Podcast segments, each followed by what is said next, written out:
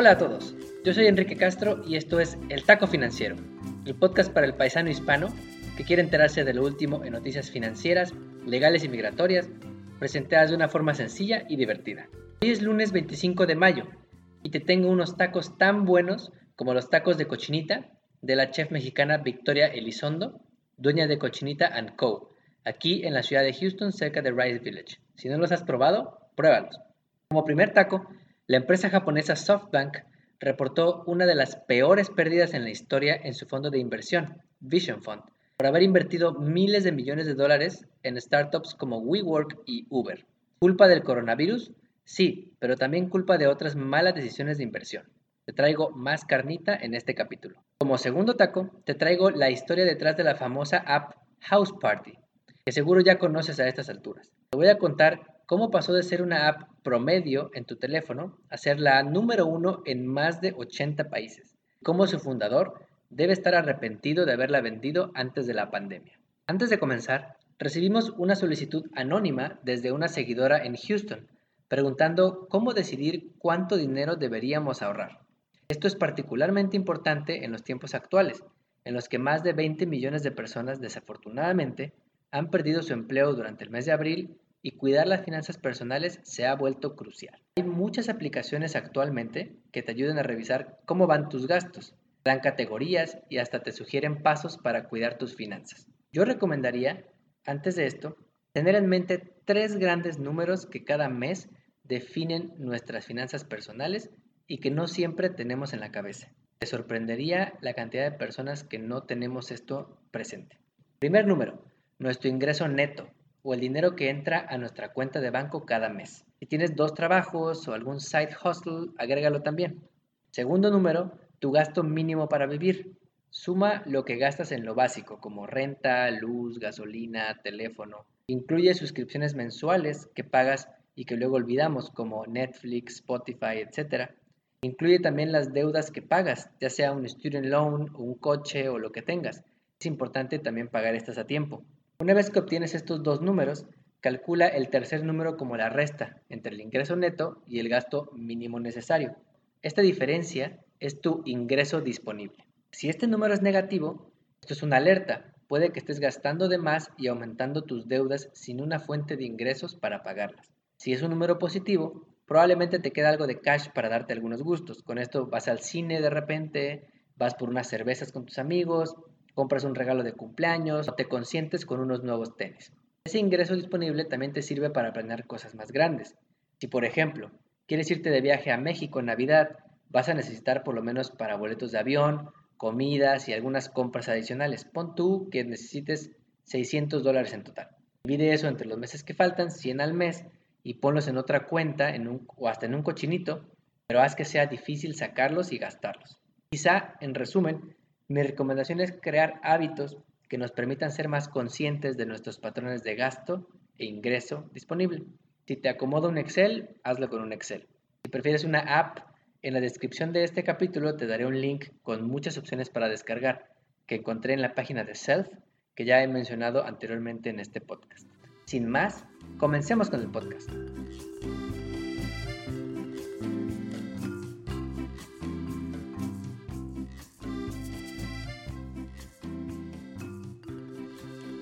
Como primer taco, imagina que eres multimillonario. Estás jugando póker con tus amigos en Montenegro, tienes una mano que se ve prometedora y dices, Olin, apuesto la cadena de hoteles Hilton que me acabo de comprar para ir de vacaciones y por supuesto pierdes por no contar bien las cartas. Bueno, algo más o menos de ese tamaño perdió el trimestre pasado el fondo de inversión Vision Fund, propiedad de la empresa japonesa de telecomunicaciones SoftBank. Un total de 18 mil millones de dólares, o casi el valor de todas las empresas de la cadena Hilton. ¿Cómo llegas a perder esa cantidad de dinero? ¿Cuántos ceros tiene ese número? Empecemos por el principio.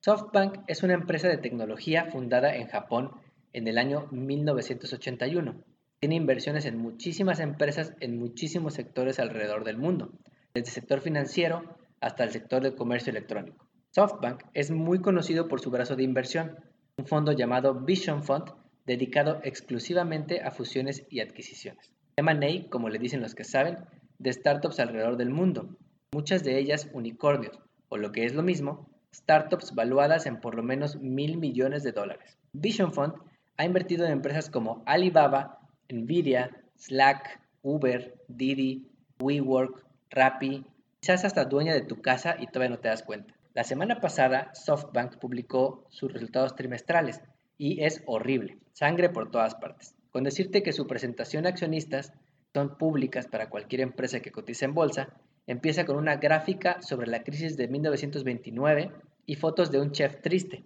El CEO de SoftBank, Masayoshi Son, el hombre más rico de Japón y que nos escucha cada semana desde Tokio, dijo que varias de las startups en las que ha invertido han caído en el Valle del Coronavirus, mostrando cuatro diapositivas de unos caballitos blancos cayendo por un valle y uno salvándose porque es unicornio y puede volar. En total, durante el trimestre anterior, el Vision Fund tuvo una pérdida neta de 18 mil millones de dólares. De esos 18, casi 10 mil millones son resultado de sus inversiones en WeWork y Uber. Recordarás, y si no, aquí en el taco financiero te lo recordamos, que WeWork fue un trending topic el año pasado por razones equivocadas.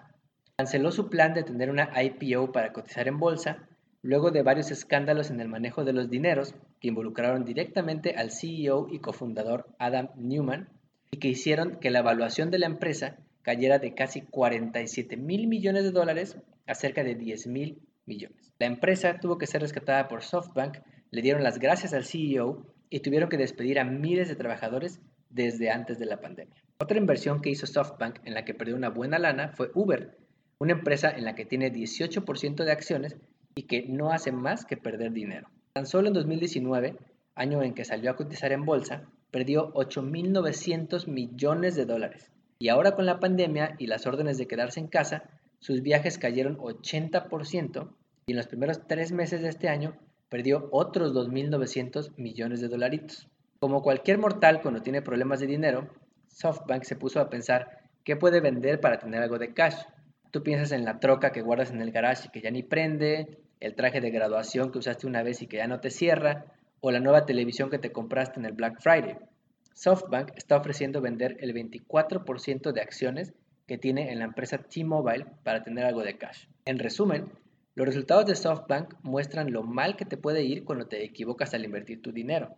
La empresa es tan grande que está lejos de una bancarrota, pero esto muestra dos ejemplos del libro de texto que podrían hacer más estricto hacia adelante el levantamiento de capital para startups tecnológicas en sectores similares. Como segundo taco, seguramente has escuchado hablar sobre la app House Party. Si no, te estás perdiendo de una gran app para comunicarte con amigos o con familia y jugar en línea mientras les ve las caras a los que no se han bañado en una semana. Hoy te traigo la inside story de esta app, tomada de un podcast llamado The NFX Podcast, te platico porque me parece una historia muy interesante de emprendimiento. Muestra las idas y vueltas por las que pasa una app para ir de ser una aplicación más X en el App Store al número uno en más de 80 países. Así comenzó, ahí te va. Por allá de 2012, los fundadores Ben Rubin e Itai Danino, quienes nos escuchan cada lunes, fundaron una empresa llamada Life on Air. Su eslogan era acercando a las personas de la manera más humana posible cuando están lejos físicamente. Inicialmente, crearon dos aplicaciones para hacer live stream, llamadas AIR y Jevo, llegando a tener miles de usuarios, pero nada sorprendente. Luego se dieron cuenta que había muchos usuarios en Twitter que hacían live streaming de conciertos desde la misma app de Twitter. Y entonces, primer pivote, deciden crear Meerkat, un servicio de transmisión en vivo a través de tu teléfono que lanzaron a inicios de 2015. Meerkat tiene un super éxito y logra en marzo de 2015 tener 2 millones de usuarios, generando un gran interés de empresas de venture capital que les permite levantar 12 millones de dólares. De repente, Twitter, que acababa de comprar Periscope para hacer exactamente lo que hacía Meerkat, decide cerrarles la puerta a la API de Twitter, que es como una forma en la que puedes conectar diferentes aplicaciones, porque ahora Meerkat es competencia directa de Periscope. Además, los fundadores se dan cuenta que Twitter y Facebook, con su elevado crecimiento, eventualmente iban a dominar el mercado. Y además, que su producto Meerkat no permite a los usuarios interactuar entre ellos. O sea, no están logrando acercar a las personas, como dice su eslogan. Entonces, segundo pivote, en 2015 deciden crear House Party, una red social construida alrededor del streaming que permite a las personas entrar a sesiones online con amigos para tener house parties. Y de repente, un millón de usuarios o un millón de DAU o Daily Active Users levantan 50 millones de dólares 7 días después de haberla lanzado y empiezan a pensar en grande. La app crece, pero no lo suficiente para monetizarla. Su número de usuarios nuevos cae de 3.7 millones en el primer trimestre del 18 a apenas 2.3 millones a inicios del 19. Es ahí cuando luego de haber levantado casi 70 millones de dólares, deciden venderla a Epic Games en junio del 2019. Si no te suena familiar el nombre de Epic Games, es probable que hayas nacido antes de los 90 y que tus hijos o sobrinos sí la conozcan. Epic Games es la empresa detrás de videojuegos mundialmente conocidos como Fortnite y Gears of War. Bueno, pues de acuerdo con personas cercanas al acuerdo, Epic Games pagó tan solo 35 millones de dólares por comprar House Party. De repente, ¡pum! Caldo de murciélago, coronavirus, pandemia y órdenes de quedarse en casa a nivel global, House Party explota y se convierte en la app número uno en más de 80 países.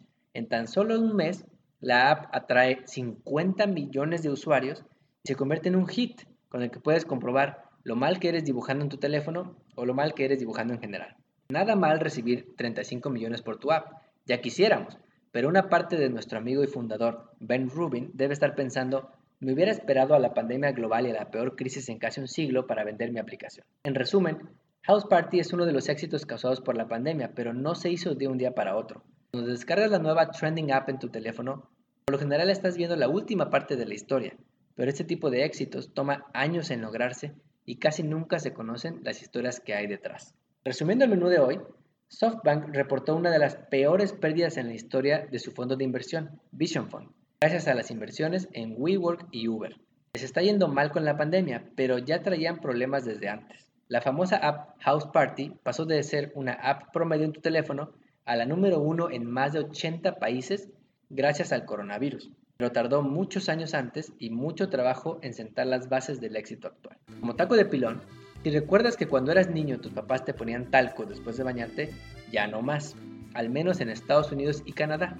Luego de más de 15.000 demandas legales que acusan a Johnson Johnson de causar cáncer y bajo el pretexto de que ya no vendían lo mismo por cambios en los hábitos de consumo y la desinformación sobre la seguridad en el producto, la empresa decidió dejar de vender este talco en estos dos países. Y es que el talco se obtiene directamente de las mismas minas en las que se obtiene el asbesto, que está relacionado con casos de cáncer de pulmón. La Food and Drug Administration en Estados Unidos inició una investigación en verano del año pasado, resultando en el anuncio de la semana pasada. De un favor a un paisano y regálale un taco financiero el día de hoy. Estamos en Facebook, Instagram y Twitter, arroba taco financiero. Nos vemos el siguiente lunes.